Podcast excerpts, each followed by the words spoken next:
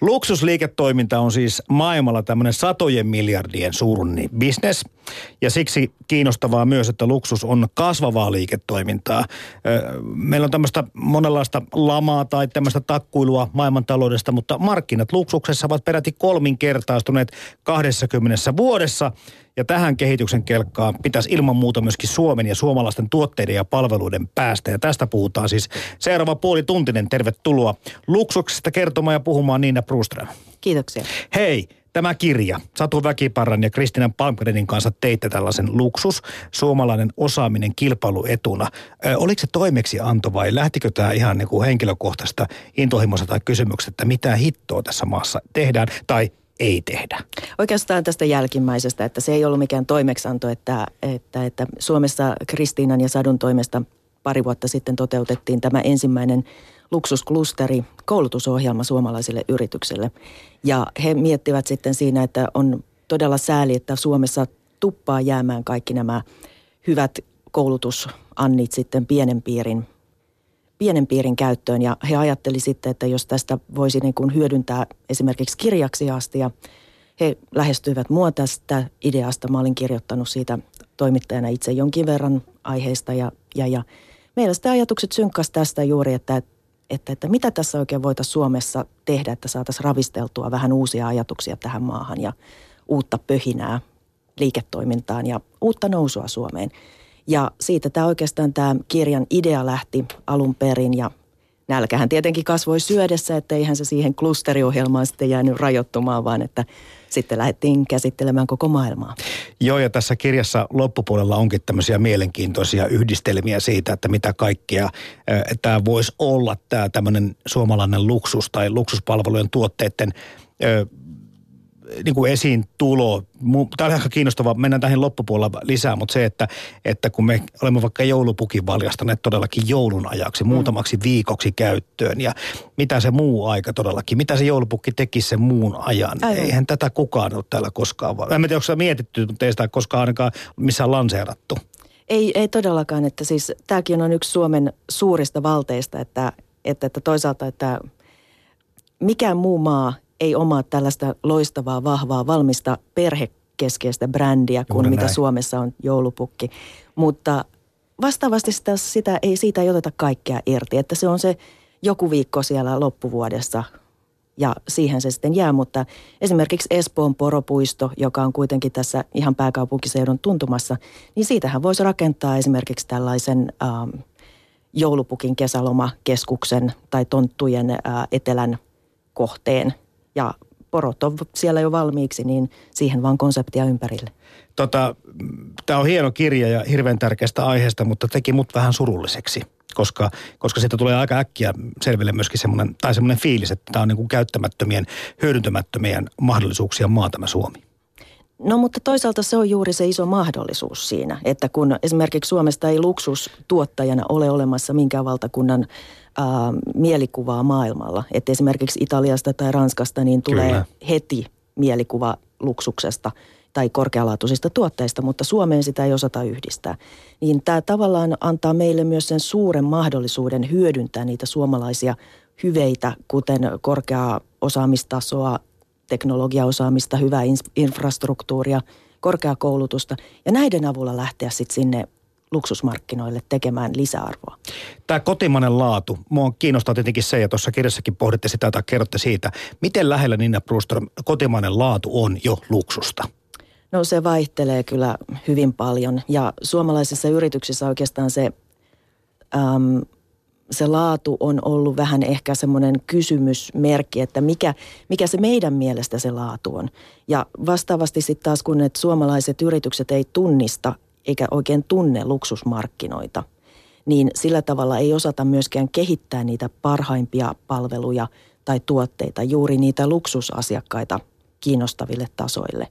Ja tämä on semmoinen iso haaste, mikä meillä nyt on tässä, että meidän pitäisi, suomalaisia vaivaa hyvin paljon vieläkin tämmöinen näin niin kuin, että miksi kukaan tänne tulisi tai miksi kukaan kiinnostuisi näistä meidän tuotteista.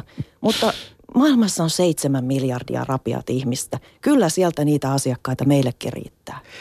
No, tämä luksusliiketoiminta, niin kuin sanoit tuossakin jo, niin on meille vähän tuntematonta. Käydäänpä sitä selvittämään. Aloitaanko vaikka siitä, että missä päin maailmaa luksus käy kaupaksi tällä hetkellä? Missä on niin kuin maailman suurimmat kalliitten tavaroiden ja palveluiden markkinat?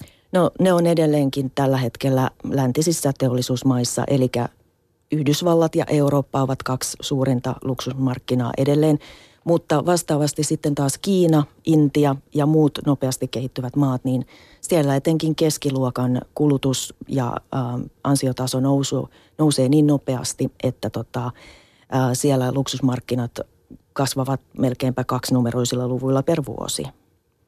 Niin, tuossa sanotkin keskiluokka jo, koska äkkiä tulee mieleen ensimmäinen ajatus siitä luksuksesta, että se on vain varakkaille ihmisille varattua tämmöistä ylellisyyttä. Sä puhut jo keskiluokasta. Onko luksuksen käsitys muuttumassa? Kyllä joo. Luksus, oikeastaan se käsite on siitä mielenkiintoinen, että se elää sekä ajassa että kulttuurissa hyvin vahvasti. Ja suomalaisilla meillä on vähän ehkä semmoinen vanhanaikainen käsitys vielä luksuksesta, että me mielletään se, että se on jalokiviä ja tiaroja ja suuria silkkiluomuksia ja Lamborghineja, kyllä joo. Ja, Omega Seamaster. Kyllä, joo. Että se on jotain tavaraa, joka on huikean kallista. Mutta oikeastaan se, mikä tässä oli kaikkein mielenkiintoisin puoli, on tämä uusi luksus, joka on vahvasti sitten erikoista, erilaista, erottautumista. Ja se on myöskin tavoitettavissa olevaa, kuten esimerkiksi hinnallisesti, jolloin siitä tulee sitten tämmöisen tavallisen hyvätuloisen kuluttajan ulottuvilla olevaa. Ja myöskin ehkä vähän harvinaisempana sellaisille, että jos ei välttämättä nyt joka päivä ole tai kerran vuodessa varaa lähteä etelän spa-lomalle, niin sitten sellaiseen voi säästää ja kuitenkin tietää, että minullakin on mahdollisuus päästä sellaiseen. Puhutaan tästä luksuksen määritelmästä kohta lisää, mutta minua on kiinnostunut markkinat vielä sen verran, että puhut vielä, että Pohjois-Amerikka ja Eurooppa on kuitenkin tälleen edelleen niin kuin pinnalla, kun puhutaan sitä kuluttamisesta, mutta missä päin luksus valmistuu? Missä päin tätä asiaa mietitään? No tässä me eurooppalaiset ollaan kyllä niin kuin aivan ylivoimaisia, että 70% luksustuotteista tehdään täällä Euroopassa. 70? Eli aivan ylivoimainen enemmistö. Aivan ylivoimainen enemmistö, että siinä missä Yhdysvallat on maailman tällainen poliittinen johtaja ja Aasia enenevässä määrin talousjohtaja, niin Eurooppa on kyllä tämmöinen tyylitalouden johtaja. Ja me kuulutaan Eurooppaan. Aivan. Ja sen takia se onkin niin ihmeellistä, että tätä ei täällä Suomessa ole oikeastaan niin kuin huomattu. Teillä myöskin tässä luksuskirjassanne käydään läpi vähän, että millä sektorilla luksustuotteet ovat. Ja oliko niin, että autot kuitenkin taitaa vielä pitää, niin kun jos puhutaan euromääräisesti, niistä ykköstilaa? Joo, varsinkin tällaiset luksusautojen kauppa, niin se on ollut nyt tässä pari vuotta vahvassa nousussa ja esimerkiksi viime vuonna niin myynti taisi nousta semmoiset 8%. Ja se on tällä hetkellä suurin yksittäinen segmentti, mutta se, joka siellä oikeastaan niin kuin on se luksuksen kova ydin, on tällaiset henkilökohtaiset luksustuotteet, jotka on sitten tämmöisiä klassisia luksustuotteita, joita meillä tulee mieleen, kun sanotaan luksus. Että parfyymit, jalokivet, korut, luksuskassit, muotituotteet, niin näiden myynti on kuitenkin se kaikkein stabiilein ja se on oikeastaan pärjännyt aika hyvin jopa näissä talouden laskusuhdanteissa, että se segmentti on aika tasaisesti semmoinen 250 miljardia per vuosi. Niin, nyt tässä tulee mieleen, että Max Perttulan bisneksiin pitäisi lyödä muutama miljoona kiinni euroa heti, että saataisiin vähän tästäkin hajujen maailmasta osamme. Kyllä joo, kyllä. Tässä on paljon otettavaa siinä potissa. Meillä on kuitenkin tässä maassa muutamia ihan selkeitä onnistujia ja tämä oikeastaan on niin kuin lisääntymään päin. Ja jonkin verran tässä on tullut itse tehtyä juttua näistä kotimaista uusista tislaamoista.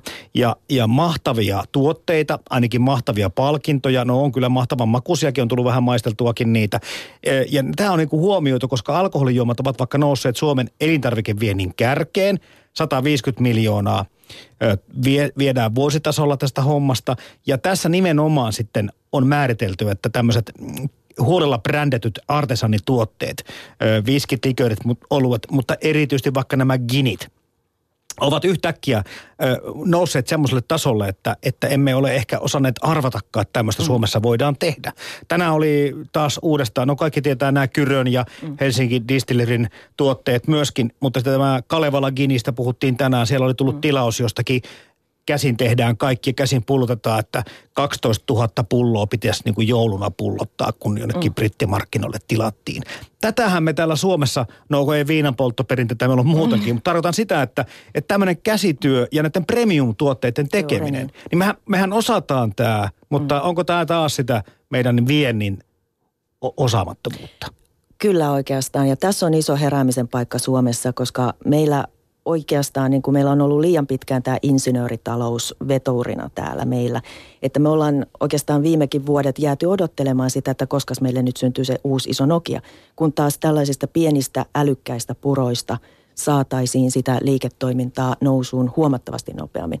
Ja just tämä Kyrö Distillery ja sitten esimerkiksi Fiskarsissa pienimuotoisesti vielä startuppina toimiva Agras Distillery, niin heillä on erinomaisen hyviä ideoita. Kuka olisi ajatellut pari vuotta sitten, että Suomessa tehdään viskiä tai huippuginia? Tämä juuri uudenlaista ajattelua. Mietitään sitä, että mitä me osataan, mitä me halutaan tehdä ja millä me päästään sitten sinne markkinoille mukaan. Ei se mitään, se ei vaadi niin kuin ylivoimaisia ponnistuksia, mutta se vaatii sitä intohimoa siihen työhön.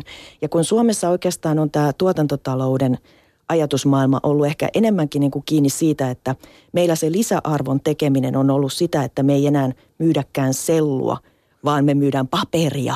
Tai vielä, jos me siitä jalostetaan sitä, niin se onkin kartonkia. Kuvioitua paperia. Niin. Että tavallaan se, että meidän pitäisi pystyä niin kuin miettimään se, että mikä on se premium-taso, mikä on se lisäarvo ja lisähinta, mikä meillä olisi saavutettavissa tällä meidän osaamistasolla. Ja siitä meidän pitäisi päästä sitten tänne maailmanmarkkinoille ponnistamaan ja hakea ihan suoraan sanottuna ne rahat pois. Kyllä. Et Ruotsi ja Tanska osaa tämän aika hyvin nyt jo, samoin Norja.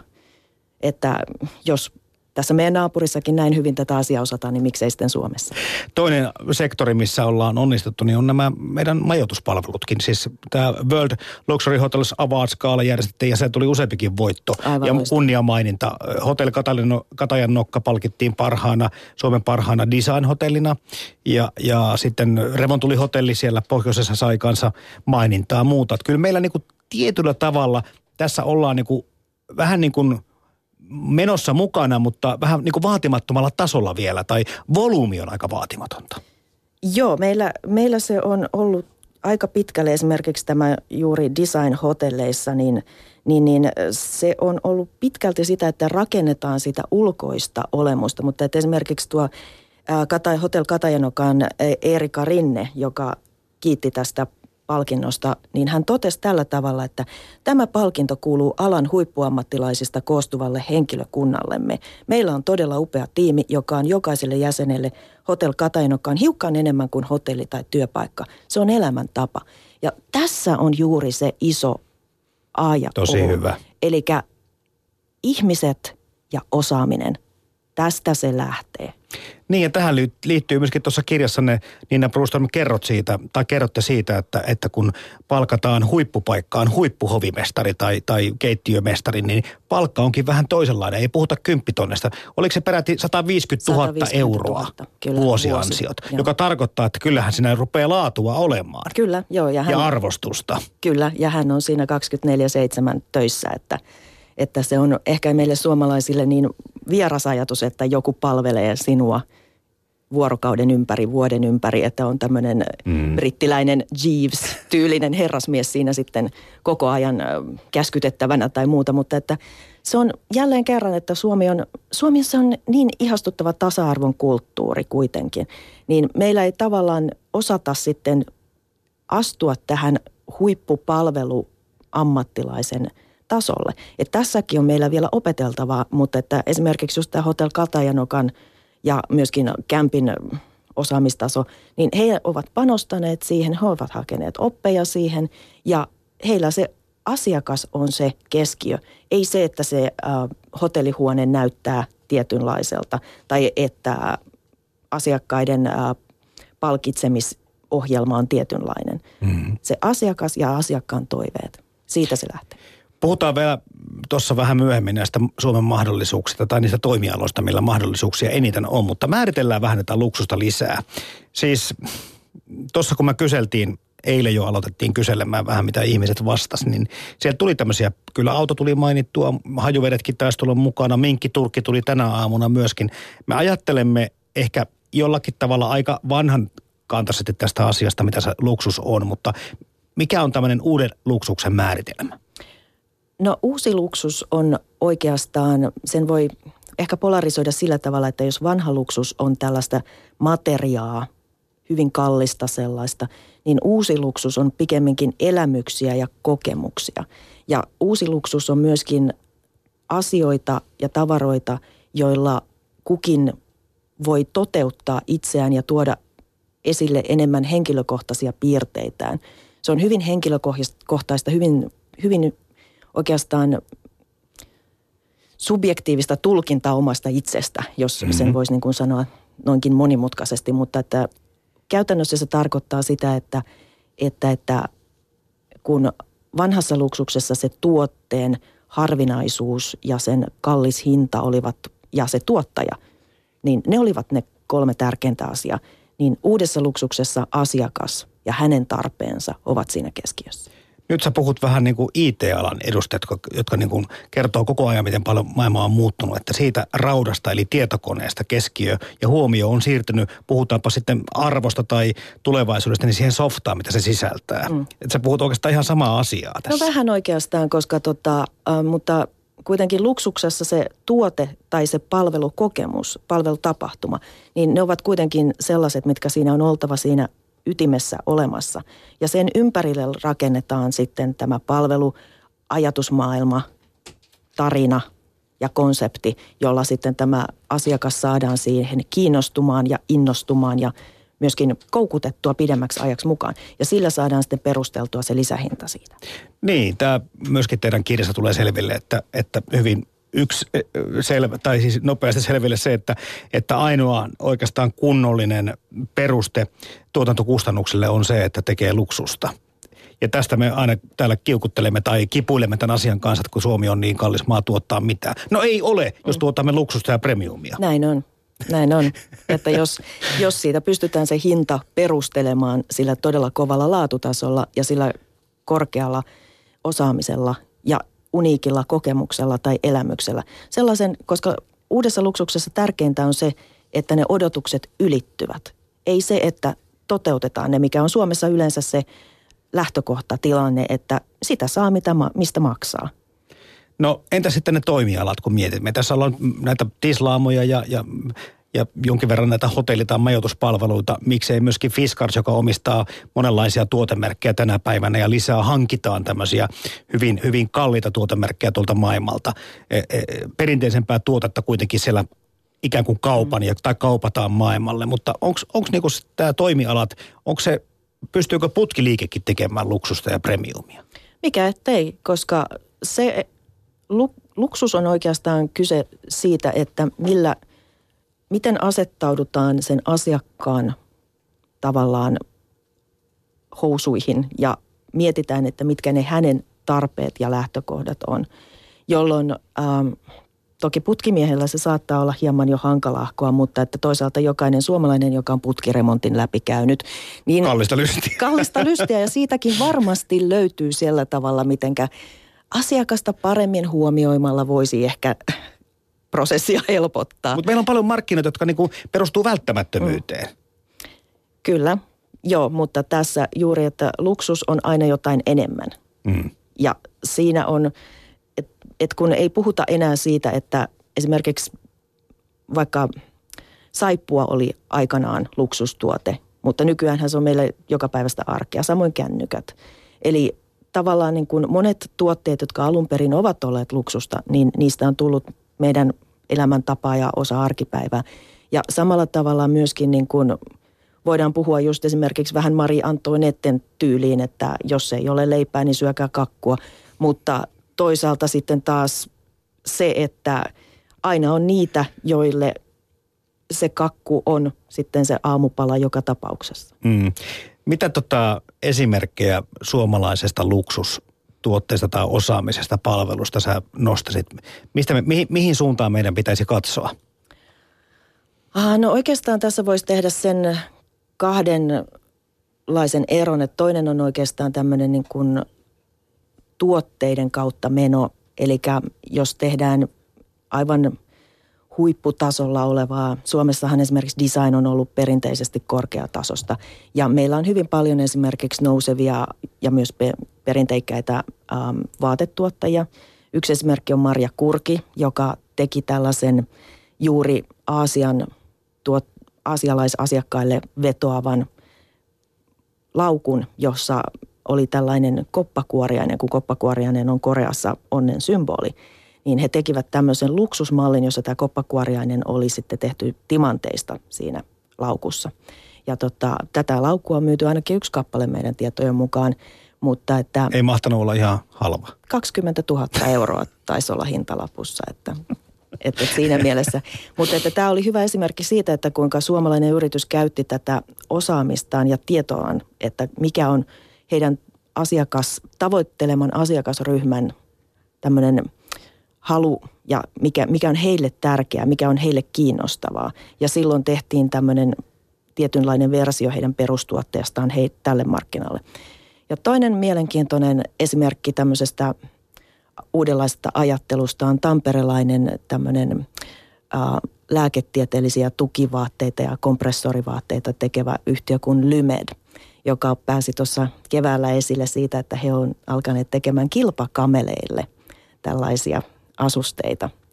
Ja ei tulisi äkkipojalle mieleen. Ei tulisi ihan heti tavalliselle mieleen, mutta tämä on erinomainen esimerkki siitä uudenlaisesta ajattelusta ja siitä, että kuinka niin kun niitä mahdollisuuksia voi löytyä vaikka mistä, kunhan vaan ajattelee vähän asiaa eri tavalla.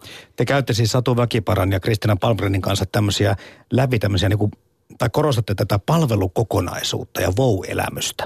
Ja äsken puhuttiin siitä, että eihän joulupukkikaan ole niin kuin tuote, mikään tavara, vaan se on niin kuin idea.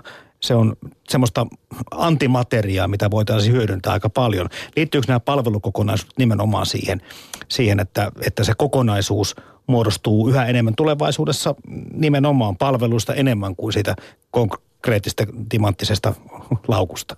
Kyllä, koska luksuksessa tämä laadukas tuote tai se palvelutapahtuma, niin se ei enää riitä, vaan siihen ympärille on rakennettava muun muassa tarinan kautta sitten tällaisia ylimääräisiä, sitä tehostavia elementtejä ja niistä sitten muodostuu tämän niin kuin asiakkaan odotuksen ylittävä vau-kokemus, että tuossa kirjassa muun muassa myös mainitaan se, että virheen korjaaminen, joka suomalaisissa saattaa olla sitten vähän hankalampaa yrityselämässä, niin siitäkin voi tehdä vau-elämyksen. Että jos asiakkaan oletus on se, että minä nyt valitan tästä, että vaikka kahvi oli kylmää, niin se pystytään korjaamaan sillä tavalla tämä virhetilanne, että asiakas unohtaa kokonaan sen kylmän kahvin ja hänelle jää mieleen se tilanne, kuinka yritys tai yrityksen edustaja sen tilanteen pelasti. Ja tämä on se, mihin tavallaan tässä uudessa luksuksessa ja luksusliiketoiminnassa pitää tähdätä. Ei siihen, että se asiakkaan taso täytetään ja sanotaan, että okei, mä tuon sulle nyt uuden kupin kahvia ja pistää se mikroaaltouuniin ja tuo takaisin. Vaan nimenomaan siihen, että se odotus ylittyy sillä, vaikkapa tuodaan sitten vaikka hieno ginilasillinen siihen tai jotain muuta tämmöistä kompensointia, mutta se, että se itse korjausliike tuleekin suuremmaksi kuin mitä se alkuperäinen virhe. Tätä kautta tämä luksusajattelu myöskin sitten liittyy kaikkien ihmisten arkeen, eikä pelkästään rikkaiden Kyllä. tai ylemmän keskiluokan tai näiden varakkaiden ihmisten. Kyllä. Mä jäin miettimään, tässä mä oon kertonutkin tämän esimerkin, mutta lähikaupassa oli yksi paahtoleipä homeessa. Kun palautin sen, sain sekä uuden leivän että myöskin sen summan, mitä se leipä maksoi takaisin. Ihmettelin vähän, että nyt tuli niin kuin tuplana takaisin, mutta jäi mieleen. Ja Kyllä. ei ollut kuin 3,5 euron leivästä kyse. Kyllä. Eli tämmöinen pieni vaukokemus mullekin tuotettiin, vaikka ei ollut kysymys mistään luksuksesta sinänsä. Kyllä, tämä on se, että siis luksuksen ei myöskään tarvitse olla hirvittävän kallista tai tämän kompensaation olla mitenkään semmoinen, että siinä täytyy niin kuin, erityisesti pistää pöydälle kamalasti rahaa tai muuta. Se on toisen huomioimista ja sillä tavalla odotusten ylittämistä ja toiselle mielihyvän kokemuksen tuottamista. Ja se on oikeastaan se kaiken ydin siinä. Niin, tässä kirjassa luettelette näitä tämmöisiä ominaisuuksia, mitkä näihin palvelukokemuksiin ja vau-elämyksiin liittyy.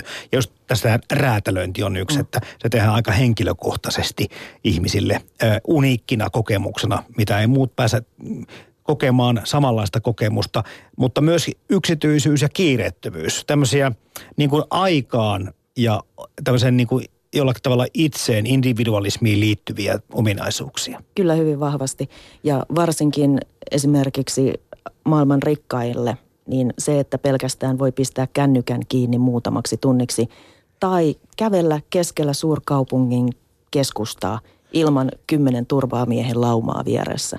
Tällaiset asiat on heille suurta luksusta. Niin mä menisin tässä vähän antaa kritiikkiäkin siitä luksusajattelusta, että se varmasti myöskin perustuu jollakin tavalla tähän markkinatalouteen ja tämmöiseen kapitalismiin, koska silloin kun nyt tässä samaan aikaan tuloerot ovat merkittävästi maailmalla kasvaneet ja samaan aikaan kun katsottiin, että 3 vuodessa myöskin luksusklusterin liikevaihto on 20% kasvanut, niin liittyykö se jollakin tavalla toisiinsa, että silloin kun meillä niin kun on tarpeeksi hyvin toimeen tulevia tai rikkaita, niin silloin meillä on myöskin enemmän markkinoita luksukselle.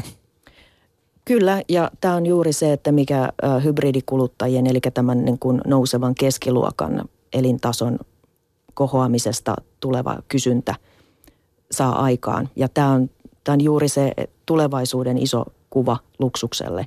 Että esimerkiksi nyt tässä viimeiset tilastot taitaa ulottua tuonne vuoteen 30 saakka ja siihen mennessä niin markkinan arvioidaan noin 2-kertaistuvan nykytasolta. Edelleen ja se kasvu tulee hyvin vahvasti. Esimerkiksi Kiinassa, niin siellä on kasvamassa noin 400 miljoonaa tällaista milleniaalia, eli jotka on syntyneet tämän vuosisadan puolella.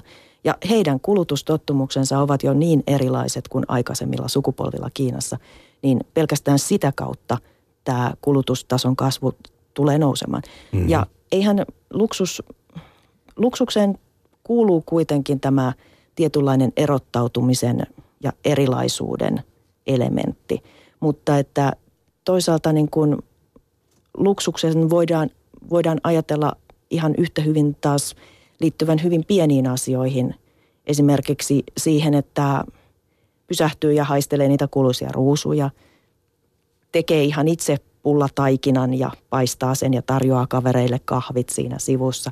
Se on enemmän toisille positiivisen kokemuksen ja mielihyvän aiheuttamista, kuin sitten taas välttämättä sitä, että maksetaan 250 000 uniikkikellosta tai niin kuin Kim Kardashianille tuossa taannoin kävi, että viedään 4 miljoonan euron sormukset sitten kädestä. Että tavallaan niin kuin ne ääripäät on kyllä isoja, mutta toisaalta sitten se, että enemmänkin ehkä tässä pitäisi pohtia sitä, että mikä on se luksuskokemus ja kuinka mä voin tuottaa sen jollekulle toiselle.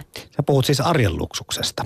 Tämäkin termi on vähän semmoinen, mitä käytetään kyllä aika monissa eri paikoissa, mutta just toi että sinä olisi uusi minä. Mm.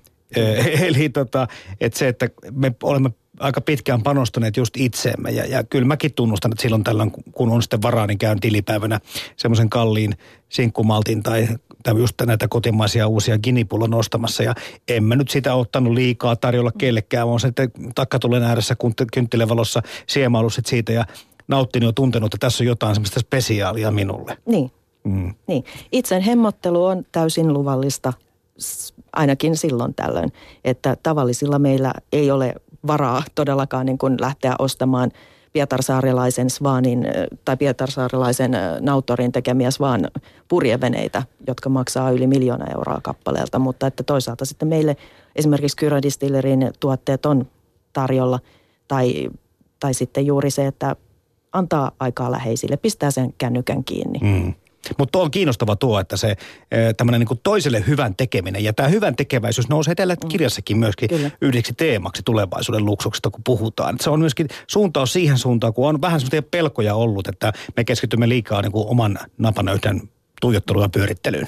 Joo, tämä on esimerkiksi tuossa, kun puhuttiin matkailusta aikaisemmin, niin yksi iso trendi tällä hetkellä, joka on nousussa, niin hyvän tekeväisyysmatkailu. Eli tavallaan sillä lailla voi uhrata omaa loma-aikaansa vaikka lähtemällä Afrikkaan opettamaan lapsia, istuttamaan puita tai sitten lähteä vaikkapa Malediiveille, jossa esimerkiksi meren saastuminen alkaa olla jo aika korkea tasoa, niin sen sijaan, että löhöilee siellä pelkästään niin kuin rannalla ja yrittää kääntää katseensa jonnekin suuntaan, missä ei pahemmin näy kelluvia muovikasseja, niin lähtee sinne sitten auttamaan esimerkiksi putsaamaan tätä toimintaa. Joo, kiinnostavaa ajattelua. Tätä Suomen mahdollisuuksia, kun vielä loppuun vähän käydään läpi, Nina Broström, niin te luettelette hyvin tuttuja asioita. Luonto ehkä semmoisena ykkösenä näissä kaikissa mahdollisuuksista, luksuksista, puhutaan tai luksuspalveluiden tuottamista, mutta myöskin puhtaat raaka-aineet, korkeasta koulutustasosta, teknologiaosaamisesta ollaan puhuttu, innovatiivisuus, estetiikka-arvot, muotoilu kautta muuta, toimiva infrastruktuuri ja aika turvallinen toimintaympäristö on ollut kumminkin toistaiseksi. Eli meillä on todellakin kaikki mahdollisuudet ja milteinpä se osaaminenkin löytyy meiltä. Mutta sitten tämä asioiden niin kuin tämä luova yhdistely, niin se on ehkä pikkusen puutteellista. Kyllä joo, ja tämä on myöskin se, että monet näistä suomalaisista yrityksistä, jotka on kiinnostuneita luksuksesta, niin ne joko toimii hyvin pienillä tämmöisillä niche-segmenteillä, tai sitten pusketaan yksin. Ja tämä on yksi iso ongelma Suomessa, että meiltä puuttuu esimerkiksi tämmöinen luksusklusteri, joita sitten vastaavasti Euroopassa on huomattavasti paljon enemmän, ja se antaisi sitten voimaa koko tälle yrityskentälle. Ja oikeastaan tuossa, kun ajattelit sitä, että mitenkä tätä oikeastaan saataisiin täältä nousemaan, niin jos ajattelee vaikkapa Ranskaa tai Italiaa, menet siellä mihin tahansa, niin siellä ensimmäisenä sinulle tuodaan paikallisia erikoisuuksia, että katso miten hienoja nahkatöitä me osataan tehdä täällä, kengät tehdään kuule käsitöinä täällä ja ostapa tuosta juustoa tai meidän naapuritilan tekemää viiniä. Mutta Suomessa, missä tämä on? Suomessa se on vielä niin pienimuotoista, että tähän täytyy saada niin kuin voimaa ja yhteistyötä taakse, että tavallaan se... Ja muutakin kuin tuohivirsuja. Kyllä, joo. Että se ketjutus, mitä sieltä tulee. Tuohivirsut voi olla yksi hyvä, kiinnostava asia, että tuohivirsut vaan siitä kauppatorilta mukaan ja sitten siihen saunaan ja merialtaaseen viereen, niin kyllä siitäkin saadaan mielenkiintoinen elämys turisteille tarjota. Ei varmasti ihan heti tule missään muualla vasta. Ei varmaan tule, ja joulupukille tosiaan sitten töitä. Hei, ei muuta kuin tuonne molliin haku päälle ja 11 kuukautta pukille muutakin duunia viennin edistämiseksi. Revontulivahteja meillä on jo. Niin onkin. Hekin ovat palkittuja. Hieno homma. Kiitoksia käynnistä, Nina Broström. Kiitos.